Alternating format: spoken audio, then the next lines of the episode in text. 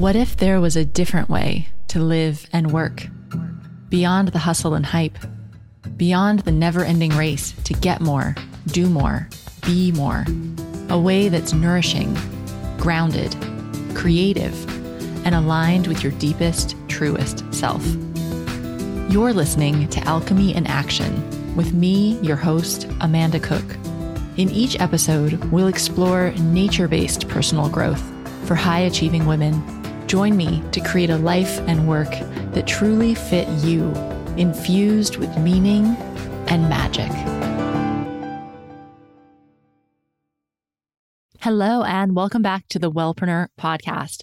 This week, we're talking about everyone's favorite or least favorite topic sales. But if you're a wellness entrepreneur, if you're growing a business, then sales are an inevitable part of business because you need sales in order to grow. And so shifting our mindset about sales, finding a way to make sales work for us, worth with our personal strengths, with our personality, with our business model is absolutely essential to growing a successful wellness business. So this week, I want to dig into the archives and bring back one of our most popular episodes, which is with Matthew Kimberley, all about sales. I've heard from you over the past couple of years that you guys just love Matthew's approach to sales and just the way that he presents it in a really accessible, doable way to integrate into your business. So if you haven't heard this episode, I think you're really going to like it. Actually, even if you have heard this episode, if you haven't listened within the past month, I would say you want to listen to this because as we start off the new year, sales is it's just an integral part of everything that we're doing in running a business. So I'm excited to share this episode with you again. Now, remember, if you want to get any of the links to the things that we talk about in this episode, you can find them and all the rest of our podcast episodes on our website at wellpreneur.com. Plus, if you haven't been over to wellpreneur.com, there's loads of good stuff on there. We have tons of blog content and articles, all tailored to you, the wellness entrepreneur. So come on over and give our website some love if you haven't come by to visit recently. Okay, let's jump into this episode with Matthew Kimberley, all about sales. Hi, Matthew. Welcome to the show. Hi, Amanda. Great to be here. so, we're seeing each other virtually now, but the last time I saw you, we were in the actually, I was going to say on the sunny shores of Cebu, but actually it was swelteringly hot. it was sticky. it was. Drinking Mai Tais and talking about online business and things. And you're still in the sticky Orient, and I'm now in the sticky Mediterranean. Oh, right. So wherever we go in the world, we can't escape the stickiness. anyway, I'm so glad that you were able to come on the show because for anyone that doesn't know you, you're kind of you're the guy that knows about selling. You run the school for selling, you teach people how to sell, and I know that this is something that wellpreneurs really have a lot of conflict about. This whole idea of selling. So I totally wanted to have you come on to help us get over our fear of selling and, and figure out just how to how to bring in more clients, how to sell ourselves better. Good. Um, I devoted my life to to trying to help people do exactly that, and particularly those who are reluctant for one reason or another. And I uh, absolutely understand sales reluctance. And it's unfortunately the people who are the most reluctant are the people who don't need to be. The people who beat themselves up most about selling because they're worried about the way that they come across or not wanting to appear too pushy are the people who are blessed with the highest amounts of emotional intelligence and, and EQ. It's because of that that they're concerned about putting their prospect in an awkward position by making them an offer. And therefore, actually, I believe the most qualified people to be selling because that's what we want from a salesperson. We want an understanding person. We want somebody who gets us when we're buyers. We want somebody who doesn't beat us into a corner. And the people who are concerned about being that kind of person are the kind of people who would actually make great salespeople. I, I believe, you know, most sales comes down to confidence and a little bit of self work is necessary to understand that when you put an offer in front of somebody that you genuinely believe is going to be of service to them, then you, of course you give them the opportunity to get on board. So, what do you think it is? Like, what I'm sure you've met thousands of people that have real hangups around sales. What is it? Do you think? What's the cause of that? It's about not wanting to ask for things for a long time, you know, it's kind of beat into us, uh, particularly those of us who were brought up in the UK or the US or the Western world, that we kind of get what we're given and, and it's inappropriate to ask for more than we already have. And you should be satisfied with your lot. And, you know, can I have some more? No, you absolutely can't have some more.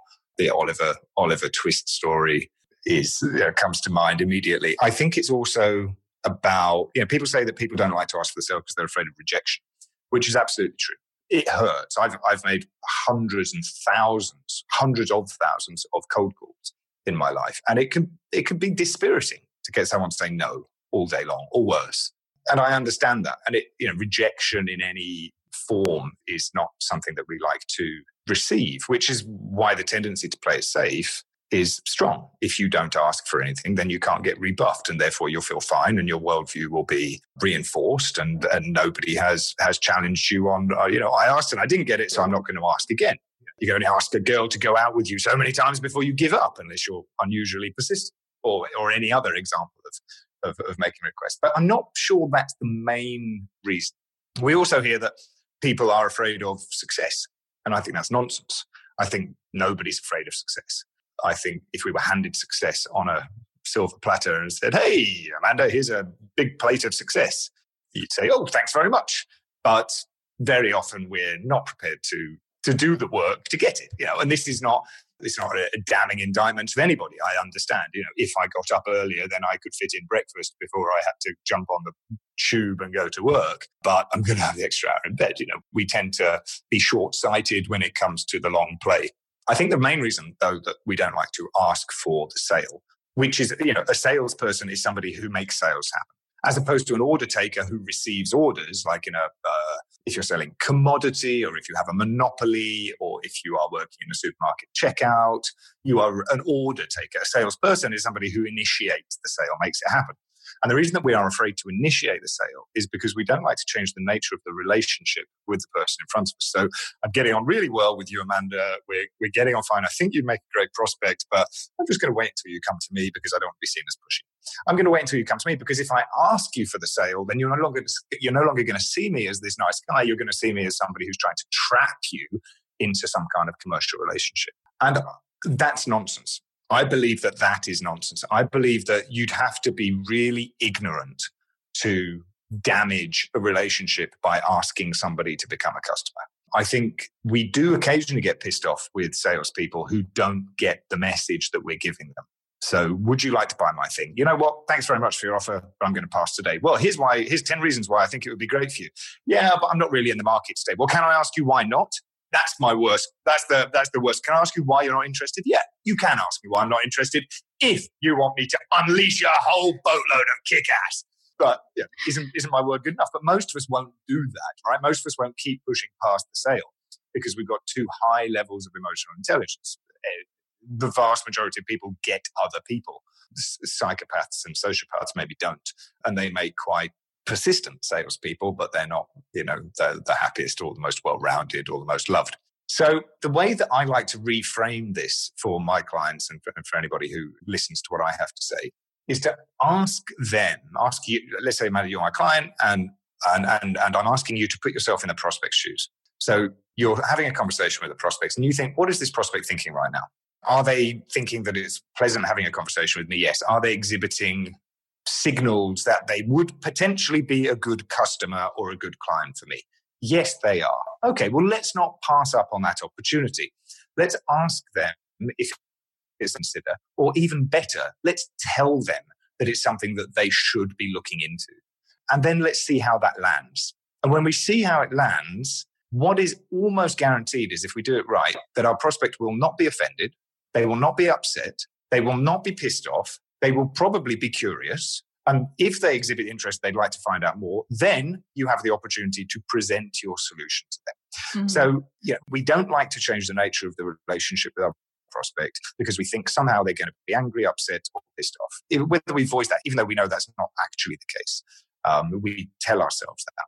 When was the last time that you were pissed off when somebody asked you to buy something? When was the last time you were angry when somebody said, hey, you should totally check out the program that's done by this guy because it's great? Mm-hmm. Or, hey, you should definitely look into, into my having a chat with my personal trainer because she's fantastic. Or, hey, my nutritionist is awesome. Do you want to meet her?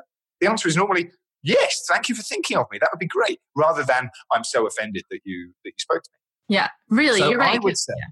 Sorry, the only um, time it gets annoying is when they push and push and push and push I had somebody as I was walking down the street give me a sample of face cream. Oh, and I took it, and that was a mistake because then I got roped into this horrible hard sale, hard sell. right? But And that- unless that they do sucks. that, Yeah, Yeah. that really sucks. We don't like the hard sell at all. If we can present it in such a way that which we can always, then we haven't got any issues at all. We present it in such a way where we say, listen, I'm a nutritionist. Oh, that's great. Tell me about being a nutritionist. Well, what I do is I help people go from feeling generally pretty rotten to feeling awesome all day long. Well, that sounds fantastic. It really is. Listen, um, do you want to hear a little bit more about my program? Or do you think that would be something that would be great for you? Yeah, sure. Right. Well, here we go. Let me enter into my pitch. Let me have a conversation with you about it. That's it. That's how it goes. It's super simple. Um, I'm really. What are you excited about today, Amanda? I'm really excited about my new Wellpreneur program. Oh, great! Tell me about it. Well, it's for people who work in the in the health and wellness industries who are uh, who who are looking to get more clients, make a living, earn more revenue, and have less stress. Well, that sounds interesting, Amanda. It really is. Listen, it starts in June. Would you like me to send you all the details? Sure. In fact, I tell you what. Why don't I tell you now and get you signed up if if if it's something that feels right for you?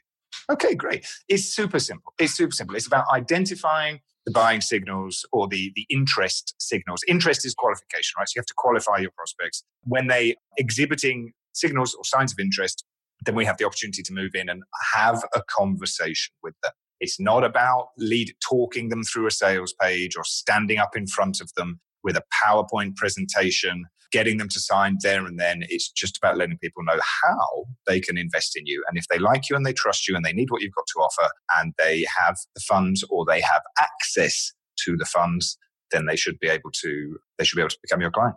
awesome. Thank you so much for sharing that because I feel like that makes it sound it makes it sound really simple, actually, and, and not like some scary sales process. And I think I was chatting with a client yesterday and she said, Well, when I'm in my house behind my computer, I'm a health coach. But as soon as I Mhm. step out the door, I stop being a health coach because I never want to tell anyone about it.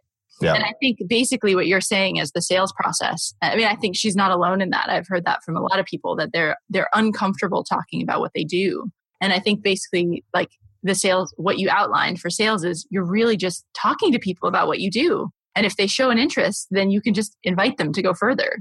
It's not like some scammy, sleazy, pushy sales thing. It's just in the context of a conversation. Absolutely right. And, you know, I'm a huge proponent of the Book Yourself Solid system that was created by Michael Port. And if you don't know Book Yourself Solid, I'd say that's required reading, mandatory reading for any service business owner, whether you've got 100 members of staff or, or if it's just you on your own. And there are a couple of really key components from that which spring to mind when you're, uh, while you were talking about it. The first one is that when we talk about what we do, we should be crystal clear. I mean, crystal clear in real language, not in industry specific language, not in obscure language, not definitely not in creative language. But if you're somebody who is a, a nutritionist, right, then and people say, "What is it you do for a living?" You say, "Oh, I help people feel fantastic by changing what they eat." Oh, that's interesting. Well, I eat a diet of fried food and and potato chips. Great. Well, yeah, I could probably help you. Um, whereas if you say, if you say, for example, you know, I see the life coaching industry, people come up with very woolly Like my favorite is my favorite is everyone says I empower women to live their most vibrant life. Like yeah, you just took, you took the words out of my mouth. Yeah, you Yeah. took the words out of my mouth. I, I, you know, step into your greatness yeah. or unleash your power, step into your power, step into your greatness, unleash the inner divine goddess, blah, blah, blah. You have to ask yourself, is if if if you're a service professional who who is self-employed or or who you know works on their own, chances are it's going to be places like supermarket checkout lines, school events, meetings, uh, chatting with with strangers on the subway, where you're going to have the opportunity to be referred. And if you use language that doesn't make you referable, or that turns people off, or makes people feel stupid because they don't understand what you're talking about, then you're not going to get the chance to talk about what you do. And so, if you say, "What does he do for a living?" Oh, I'm an empowerment specialist who helps, you know, who who, helps goddesses step into their greatness. Yeah. You say, right, okay, well, oof. whereas if you say, what does he do for a living? You say, well, I do really interesting work. Thanks for asking. I work with ladies aged between 40 and 50 who are feeling a bit, ugh, to feel great again. Oh, wow, you should speak to my daughter. She's Mhm. just. Or you should speak to my mother. She's feeling like that. Or you should speak to my wife or my sister. The person you're speaking to probably, you know, statistically, if you've chosen a tightly enough defined target market, isn't going to be in your target market. But if you talk about what you do clearly enough, then you'll be easily referable you'll be easily referable. And that's and that's critical. And the other part is the is the four part super simple sales conversation, which comes straight from Book Yourself Solid, which is if you're talking to someone who's generally qualified because of the conversation you've had with them, right? They'd be a good candidate for your services. And you say, well, what is it about your diet that you're trying to change? And they say, well, you know, I've, I've got a bit of a, an affliction for comfort eating when I'm feeling down, which is regularly. It's, okay, well, that's, that's a shame. And I guess you want to change that. Yeah, I do. It'd be great if I could stick to a healthy regime. I know I'd feel better. I'd be more inspired to think, okay, okay. So is that something you'd like some help with? Mm-hmm. Well, why do you ask? Well, because it's exactly the kind of work I do, and, and I'd love to work with somebody like you. That's the other thing. I don't think we should ever be shy of looking our prospects in the eye and saying, I'd love to work with you. You know, you, you and me would be great together. I am excited. Now, there's, there's a difference between putting your client on a pedestal and worshiping them and being enthusiastic. Many salespeople put their client on a pedestal, start to tiptoe around their prospect. They get their asses whipped by the prospect's buying system. And rather than try to say, right, here's your offer, here's your deadline, they say, well, what would really work for you? And will you get back to me at some undefined point in the future? And I'm, I'm terribly sorry to bother you, and I'm sure you're very busy. Well, no, actually, nothing's more important than the conversation we're having right now. So you walk in there like the consultant, like the professional, like the medical professional that's going to save their life, or the legal professional that's going to get them out of hot water, who never kowtow to their prospects. Can you imagine going into a doctor's office and the doctor saying, Well, thank you so much for choosing me. I'm really very grateful that you made the trip all the way here. It must be very difficult. Or you walk into a lawyer's office and you're you're not a big, big, like multi-billion dollar client of theirs, but you walk in and you say, I think I need legal advice. They're like, right, well, sit down and I will come and sit with you and assess whether you're allowed to become a client of ours.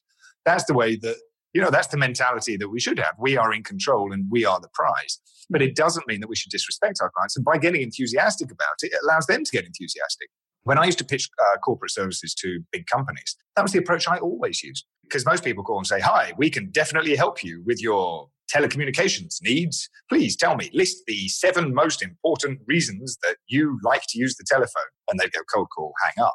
Whereas I'd say, Listen, I need some advice. I would love to work with your company. How can we go about doing that? Who do I need to speak to? I think it'd be exciting. I can help you, I'm sure. And, and you know, my job now is to see whether you, you agree with me. So how can we have a conversation about that? And it's about being human. It's about being human. And, and, you know, a lot of copywriting advice, a lot of traditional sales training tells us that we have to have glib patter and we have to be able to enumerate the features and benefits of our offers. We have to be able to handle every possible objection so that our customer rolls over and allows us to tickle their belly into submission. And it never works like that. It's just about intellectual honesty where you walk in, you say, if it's right for you, I would love that we become customers, that you become my customer. What do you need to know in order to make a decision like that? Well, I need to know how much it costs. I need to know what's in it for me. I need to, great. Well, let me show you some specific case studies, some specific examples, some specific reasons why I'm the best person for you mm-hmm. and, and run with it. Can I just pull out one thing that you said there, which I just want everybody to take away from this conversation, which is you made a passing remark at that you shouldn't just leave the ball in the prospect's court. And I think this is a mistake that I see over and over. And fortunately, I learned this in the corporate world when I was working in sales is that you always take the next step for yourself. So you're always in charge of the next contact. So you never say to somebody, oh, okay, well, here's how we could work together. Why don't you get back to me next week? Because then yeah. you have no you have no reason to follow up with them again, right? And they're going to. This is this is Crisco, and if you want if you want a really good education in this, you might be familiar with it. Amanda Reed, you can't teach a kid to ride a bike at a seminar by David Sandler. David Sandler is the creator of the Sandler system and he's written a whole treatise and it's it's really very very powerful stuff on how to manage the customer sales process. Because i think he said if you don't have a system for selling you're going to be at the mercy of your prospect's system for buying. And your prospect system for buying particularly in the corporate world which might be you know maybe maybe less relevant for your audience but i think all of the lessons apply because we sell to people ultimately is that we'll do things on our terms. We will even pay invoices on our terms mm-hmm. you know 60 days end of month or when it's been approved and you can't send us anything until you've filled the purchase order. And if you want to work with us you have to complete a request for proposal process. And it's not true. You know you do not have to do any of these things. And so that's a great book about managing the customer buying experience. And he reiterates this what you just said about never leaving the ball in the prospect's court so firmly. You need to have a series of upfront contracts. And you might think well how can i force a prospect to get back to if I make them a proposal and I, and I put the price on the table, how can I force them to get back to me? Of course, the ball has to be in their court at some stage.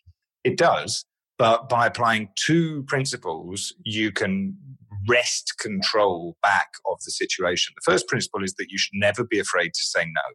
You should never be afraid to say no to a prospect and you give the prospect permission to stop the process at any stage. I would rather hear a no from you than a maybe or an I'll think about it or I'll get back to you later. Obviously, thinking about it time is critical. It doesn't mean you have to force them to make a decision on the first telephone call you have with them. But if they are going to go away and think about it, then you say, great, let's agree. Let's have an upfront contract. You don't use the words upfront contract, but Sandler does in his book. Let's agree on when we're going to pick, pick the ball up again. So the ball is now in your court. When are you going to call me back? I'll call you back during the week. Fantastic. Shall we say Thursday at one o'clock? And you're agree, you're getting them to agree to what happens next. And it's more difficult to break an agreement than it is to mm. promise to get back to somebody at some some stage in the future. But you can even take it a step further and you say, well, what happens if you don't pick up the ball and throw it back to me? Can we agree on that? And the answer is yes, of course we can. Great. So if I don't hear from you on Thursday at one o'clock, I will call you on Friday morning at nine o'clock. And then when your boss, who may be your sales manager or it may be you wearing a different hat, says, What's happening with this prospect? What's happening with this proposal that's out there? You say, Friday, we'll know one way or another. Mm-hmm. And that's great. That's much better than, I'm so excited. I've got 20 proposals out there. I'm going to be rich. Because days go by, weeks go by, people stop returning your calls. Not because you've done anything wrong, it's just because you're probably not their number one priority. Really, I mean, you might think you should be, but you're probably not. So the proposal goes out, unless you set the cadence and the speed for the follow up and you get them to agree in advance. Now, is there still a chance that you won't get hold of them at nine o'clock on Friday morning? For sure. But are you more li- at which stage you say, you write to them and you say, listen, I understand that you're not ready to make a decision right now. That's absolutely fine. I will contact you again in three months. Unless I hear from you in the meantime, uh, it's been wonderful working with you. I hope we get to work together in the future. But move on, find a prospect who's willing to commit. Mm-hmm. Uh, so critical, so critical. And and I used to really beat my staff up, um, uh, metaphorically, not actually, when when I was running a recruitment company and I'd say, "What's happening with this proposal?" and they'd say, "Waiting for them to get back to me." I'd say, "No, get on the phone and work out exactly when they're going to get back to you." Mm-hmm. I'm having flashbacks to my corporate job when my when our director used to say the same thing what's the next yeah. step when's it going to happen and it's true because if you don't if otherwise they just it floats out there and everyone gets too busy and and as a small business for the, most of the solopreneurs listening we just don't you don't have time for that your time's yeah. too valuable so some yeah. of the best some of the best sales trainers in the world teach this concept one way or another david sandler has his submarine uh, and in a submarine you can always you know even if it starts to let on water you can lock the previous compartment so that the idea is you move your prospect through mm. each compartment of the submarine until they're in the final stages, which is trapped, I guess. Um, they make a decision. Um, Jordan Belfort, the Wolf of Wall Street, teaches the straight line system, and the straight line system, uh, excellent, excellent training material. He, he says your job is to get them from A to Z in a straighter line as possible. And even though there will be obstacles and deviations, and people always try to pull you away from the next step, your job is always to pull people back to the next step. Mm-hmm. Um, often seen as, yeah, I mean, if you were to design a, a pipeline, a sales pipeline in Salesforce or in Pipedrive or in any other kind of sales management CRM system, you would be required to specify what step comes next and you move people literally through each but step. I think most people don't know. Yeah. Most people don't know. I mean, most solo practitioners, you're just, you don't really have a sales process. And I think that's where you were talking about the book yourself solid book. That's where that comes in. Right? Yeah, and also, you know, I, I, definitely recommend my school for selling. Then, thank you for the Of course. uh, opportunity for me to uh, effortlessly mention that in my school for selling, I have a very, very straightforward, you know, forty-five minute, fifty-minute training session on how to design a sales process, and it really is. What steps do I need to do? First, I need to attract their attention. Secondly, they need to become aware of me. Thirdly, maybe we exchange emails. You decide what it is. You know, it's not it's not written in in in stone. Thirdly, maybe we talk on the telephone. Fourthly, I make a proposal. And fifthly, they must follow up within a certain time frame. And then, you know, lots of people will start at the beginning and um, fewer people will end up at the end. But your job is to move people through the sales process, which isn't the same as a funnel. Can you talk about that just briefly? Yeah. Why is uh, it so not the same as a funnel? Well, a funnel is a funnel dictates the idea that if you can picture a funnel in your head, it's a kind of inverted triangle, inverted pyramid with a wide gap at the top and a narrow gap at the bottom. And a sales funnel dictates that people come into your business by making small purchases and then, or small commitments, maybe, you know, a commitment of time or a commitment of energy or giving you their email address. And then some of those people will filter through. And the narrower the funnel gets, the fewer people there are at each level of the funnel. Let's say it's a funnel with four different levels. And the people at the bottom of the funnel, in the tightest part of the funnel, will be the ones spending the most money with you, and there'll be fewer of them. But the idea is everyone comes in at the same point. Everyone has to come in and, and, and spend cash. So that's more about the customer's buying cycle. Mm. Customers buying process. The, the, the sales pipeline is what happens before they become customers. Right. So before somebody becomes a customer, they have to go through several steps. Once they become a customer, according to those who practice the sales funnel, they then make a small purchase and then that some of those people make a bigger purchase, some of those people make a bigger purchase, some of those people, few of those people make an even bigger purchase. That is a concept that works very well for many people, but we mustn't exclude the fact that lots of people don't want to buy your ebook before they buy your high price mastermind retreat. Yeah. Yeah. It's crazy to say if someone comes up to you and says, Hey, I just saw you speak on stage for 45 minutes and I definitely want to become a premium coaching client, for you to say, Wait, wait, wait. First of all, you've got to give me your email address. Then I'm going to sell you my $7 ebook. Then you're going to do my $200 video training. Then you're going to attend my $500 retreat where I'm going to upsell you on my program. No, you'd say, Great, give me your money. Let's get started. That's what you'd say. So, and, and people's trust develops at different times. So, uh, Amanda, you might have known me for 45 minutes. You've watched me speak. You've, you've never even heard of me before. But in those 45 minutes of me speaking live on stage, you are convinced that there's nobody better in the world mm-hmm. to be mm-hmm. your personal coach. So you're going to come up with 45 minutes experience of me and write me a check for 15 to $20,000. Somebody else, uh, who's not you, Amanda, obviously doesn't exhibit the same great taste as you, has been on my mailing list for three years or four years or five years, and then writes to me and says, Hey, Matthew, I've read every single email you've ever written for the last five years, you'll be pleased to know that last week I bought your book for $3 on Amazon. So it took that person, it took that person five years to spend three dollars, but it took another person 45 minutes to spend twenty thousand dollars. Mm-hmm. So different people have different needs, different levels of trust, different, you know, are, are attracted to you for different reasons. So I believe you should always, rather than force people into the top of a funnel, is give people the overview. Here's my carousel. Here's my suite of services. Mm. Which one feels right for you? Can I just do a little plug for your email list? Because to anyone out there that wants to learn to write good, engaging emails for their audience, I think Matthew's Matthew's brilliant at it. Your emails are hilarious. You're really so good. kind. So, can you just tell us where people can go and sign up for your list? Yeah, the best place to go is matthewkimberley.com. If you spell it wrong, I've probably got you covered because I own every permutation of, of Matthew Kimberley that redirects, but it's Matthew with two T's and Kimberley L E Y at the end. So MatthewKimberley.com, or if you just Google Matthew Kimberley, I, I, should be the first one. And I'll link it up in the show notes too. But it's really, your emails are actually really, they're very, very funny. I have a policy that they shouldn't take me too long to write and I should really feel it. There was a stage where I used to write an email every day, and that was great practice, great discipline, short 400, 500 words emails. I became a better writer. I followed the advice of Ben Settle. I don't know if you're familiar with Ben Settle. He teaches copywriting, specifically daily email marketing. And I did that for a while until, and it was fun and it was great discipline, but it, it, it became forced for me. And I got to the stage where I was unhappy with the vast majority of emails I was sending out. So now I email far less frequently. But whenever I write one, it's because I'm excited about what I have to say. And, and, and as you know, Amanda, most of the time I might just be sharing a story. Mm-hmm. A lot of the time it'll just be nonsense or, hey, this has been on my mind, guys. How are you? And then occasionally I'll send out a, a series of concerted sales emails over a three to five day period, which I think I'm forgiven. You know, I mm-hmm. think it's okay if you show up and, and and most of well, I know I'm forgiven. You know, the results the results show that. In fact, some people say, "When you know, please sell us more stuff." But I think if if you earn your right to stay in people's email inboxes, then trust grows. I spoke to a client uh, last week or the week before who actually um, flew me to Kenya and Tanzania to do some training for his clients. And he said, I will buy anything you recommend, Matthew. He said, because your recommendations have always been solid. And that really hit home for me because I'm now at the stage where I'm pitched weekly multiple times on promoting somebody else's offer. And even if I love the person that's doing it, and even if I know that it's good, unless I can 100% get behind it, that's going to cause more damage than anything else. So I promoted, I think, two things this year, and I'll probably promote another two.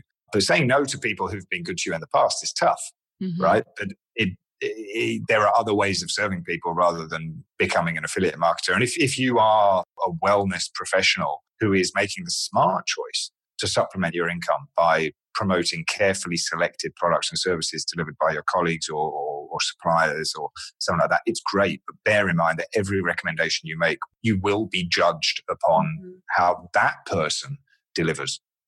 It's so true. this is a whole different conversation but yeah i get pitched yeah. all the time well will you promote my course and my different products and you have to be so careful because it all reflects you make a bad recommendation and then that that damages your relation your yeah your reputation absolutely. with everyone absolutely okay, right so I, I don't want to keep you too long but there's something i absolutely want to talk about which is something that i think almost everyone listening is struggling with so i'd say the vast majority of wellpreneurs are selling a service mm-hmm. right? And the classic way we're taught to sell a service is to do like a free strategy call, like a free yep. strategy session. So could you just kind of give us some advice or your tips or your take on how to make those effective?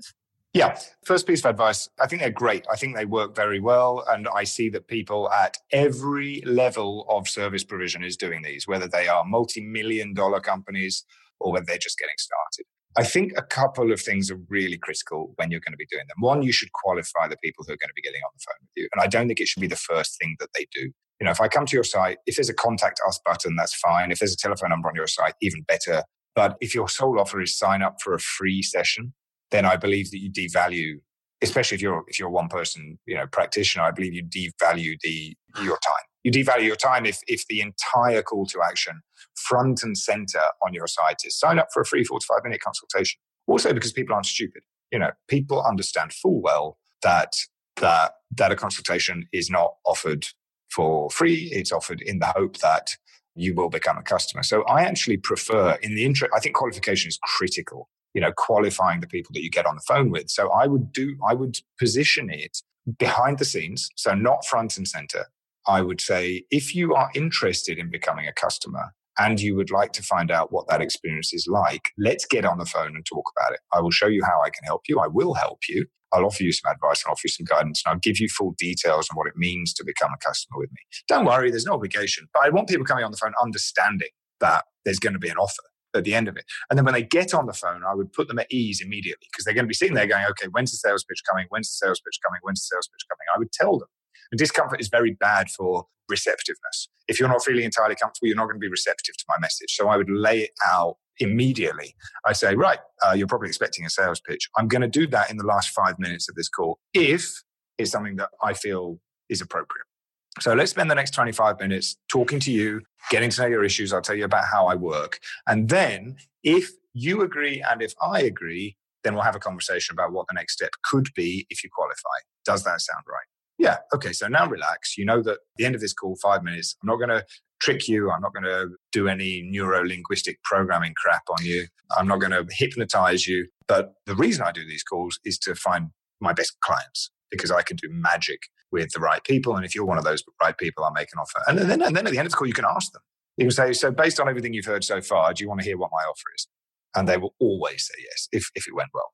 They will just have curiosity. Even if it didn't go well, they'll say yes. Mm-hmm. But here's what's critical you've got to have a program to put them into. I don't know how many coaches who offer coaching as the product have told me, well, you know, I'm so bloody good as a coach that at the end of my 45 minute consultation, I've solved all their problems, so they don't need me anymore. What would you do with that situation? I've heard it so many times. They say, they come with a problem, I solve their problem, and they don't need me anymore. They say, thank you. And the problem is not that you solve their problem. The problem is that you haven't got anything to sell them. Amanda, I could spend eight hours on the phone with you uh, it'd be a huge pleasure. But you would still never have received my school for selling. Mm-hmm. Right? So, based on the time we've spent together, um, are you interested in finding out what my offer is? Yeah, well, I've got this fantastic online training course. It's called the School for Selling. It's self paced. You get help whenever you need it. It's, it's it, you know, it's changed the fortunes of hundreds of business owners. And they might say, well, what's different to what we've discussed over the last eight hours? You go, well, you haven't done the School for Selling. so, if people say, you know, um, so are you interested in doing some life coaching with me? I say, well, what does that entail? Well, we get on the phone and I coach your life or whatever it is that life coaches do with respect to life coach. You know, I, I have engaged and worked with and hired many life coaches in my life. But if the only thing you're offering is blocks of hours, and they'll be like, well, you know, I just had 45 minutes and it was okay. But you haven't made me hungry for your proprietary intellectual property. You know, if I were to hire, if you were to hire me today, Amanda, I wouldn't say, great, well, we meet every month for an hour and I help you become a better salesperson and it's $10,000, I would say, here's the structure that we walk through. Here's what you get in there that you can't get anywhere else. They might have had life coaching before. They might have had nutrition advice before, but what they get from you, they can't get anywhere else, which is why so many people try so many different diets. Mm-hmm. Right? What can I get? Why am I going to do a different diet? All diets are the same. No, you haven't done the fireman's diet. You haven't done the Atkins diet. You haven't done the cabbage soup diet. All you've done is the this diet, that diet, the other diet, the other diet. But you keep cycling through these things because even though you've had experience of something similar, you've never had that specific experience. So it's the specific experience that you've got to be selling if you're doing a free strategy call. It's got to be clear that what they're going to get when they become a customer cannot be got anywhere else. It can't be got on a free consultation. Mm-hmm. And that's where I see a lot of people making that mistake. That's awesome. I hadn't really thought about that. A lot of people do say, well, what are you going to get? You know, do you want to sign up as a coaching client? And we're going to meet every other week for an hour and we'll talk about whatever your most important issue is.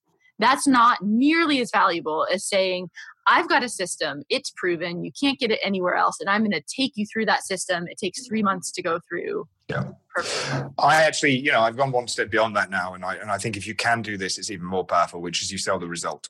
And if you can promise that, you know, my result is you will make more money. You know, you will have more sale. You will make more sales. And I look at, you know, I make a very specific promise based on what their situation is. You know, if they're currently in a situation where they're not generating any leads, well, they wouldn't be working with me. But let's say, you know, they they they um, were generating X number of leads, but they wanted to increase the conversion rate. I'd say, well, why don't we work on doubling conversion? Why don't we work on doubling the conversion rate? And if that's something you're prepared to commit to and I'm prepared to commit to, let's give ourselves a six month or a 12 month window. We know exactly what we're working towards. And they say, well, how much time will I get with you? We'll say as much as you need, but I want as little as possible time because there is zero correlation between the amount of time we spend talking on the telephone and whether you're going to get the result that you paid for. So, you know, I'd hire a coach who, who let's say my, my, my intention was to lose 50 pounds, whatever that is. I don't know. Imperial. It's a lot. Okay, you probably so, could lose 50 pounds. If you lost 50 pounds, I, I, I, would I would be left with that. Let's say that was my, that, that happened to be my goal. I want to lose the 50 pounds. I don't want to sit down with you for 10 hours a day. If what I want to do is sit down with you for 10 hours, then I'm going to go to a therapist. And so many coaches for therapy just by accident. But when I got started, I did. I'd say I would sell a package of hours. It'd be like 16 hours, um, and we work through the book yourself solid system, so it's a hybrid. But at the end of that, I say, right, so here's what you've got to do to keep up your end of the bargain, because you know a coach doesn't run the field for you, a coach doesn't swim the lengths for you, a coach doesn't do the push-ups for you. A coach tells you what to do, and you go and do it, or a coach supports you in what you're doing and helps you do it better. But you've got to be doing the doing, otherwise you get um, an employee or, or an assistant or something mm-hmm. like that. And if they didn't do that, or if they weren't doing that, we'd come back and we'd have endless conversations. And you know, I used to have people cry with me at the beginning of. Uh, I'm the least good person for that. There are some coaches who who encourage that because it's about emotional breakthroughs, etc. But I'm not interested. I can't deal with that. I feel very awkward if I have a lady because it was always ladies crying on the other end of the phone with me. I literally don't know how to do it, and I'd end up sitting there doing therapy. I'd say, "Well, did you have? Did you initiate five sales conversations this week?" No why not? I'm just not feeling it. Okay, well, let's talk about why you're not feeling it. And all of a sudden, you're a therapist rather than a rather than a coach. And I think that's that's problematic. So now I prefer to offer the result. What is it you're working towards? Let's define what the end result is, and all the actions that we take will be towards that. And it could often be very very simple. Like I'm not having enough sales conversations. Okay, so our aim for you is to have 20 sales conversations a week. Yeah, okay, so let's reverse it. That's what we're going that's what you're going to engage me for to get you to the stage where am I having tw- where I am having 20 sales conversations a week equals true. That's what you're going to engage me for. Right. So I will then put my hat on and I will reverse engineer what it what needs to be true in order for that to happen. So, okay, in order for 20 sales conversations a week equals true, I believe that you need to be generating X number of leads or X number of prospects. And I believe they have to come from this particular area. So, this is the first thing you need to do is market or advertise in this area. The next thing you need to do is have a system for converting these leads to become prospects to get them on the telephone. And if we can, and you need to do the work, right? You need to do the work. But when we've reached that stage, so we'll have a couple of strategy, strategy sessions. I may have finished my work with you in three weeks which I think actually makes me more valuable. And you should pay me more if I manage to get you that result quickly, rather than a six month engagement costs more than a three week engagement. Nonsense. I think the result is what is what we should be charging for. Mm, I think that's a lot of food for thought for people, actually, because that's a good point. If you can get them the result faster, that's more valuable. That's yeah, if you go to the dentist yeah. and you need root canal, he's like, well, if you want, I can take eight hours over it, and or I can take eight minutes over. Which do you prefer? Eight minutes, and I'll pay you double. Yeah. Right? Yeah. Of course, of course. Absolutely. Cool. This has been great, Matthew. Thank you so much for being here. So we'll send people in the show notes to check out your school for selling, to sign up for your email list, matthewkimberley.com. Anything else? Any parting thoughts? Oh, I love book recommendations right at the end. Can you give us, other than Book Yourself Solid, which mm-hmm. you already talked about, what's your, do you have a favorite inspiring or educational business book? I'm going to plug my own book here, Amanda, because I occasionally get the opportunity oh, to. I just opened how, the door for that. How to Get a Grip by Matthew Kimberley is the definitive self help book. Don't read it if you're offended by nasty words. Uh, it's 288 pages of effing and jeffing and blinding, but it will give you a kick in the pants if that's what you need. So, How to Get a Grip by Matthew Kimberley. I recently read and enjoyed Built to Sell by John Warrillow. A great book if you want to design something more than a service based job, but you actually want to build a business which can be sold. And I think that's a good measure of whether or not you have a business or a job. Many of us have jobs, and that's fine. Many of us claim to be entrepreneurs when really we're freelancers. That's fine as well. But I think it's an important distinction. If you want to be able to build an asset that can be sold, you need to build a business. And Built to Sell by John Warrillow is a book that made a big impression on me recently. Thanks for listening to this episode of the Wellpreneur podcast. I hope it's got you motivated and shifted your mindset a bit about how you can make selling work for you in your own wellness business. As always, you can get all the links to everything we talk about in the show notes at wellpreneur.com. And if we're not yet connected on Instagram, come find us there. We are at Wellpreneur. Okay, that's it for me this week. So I will see you back here very soon with our next episode.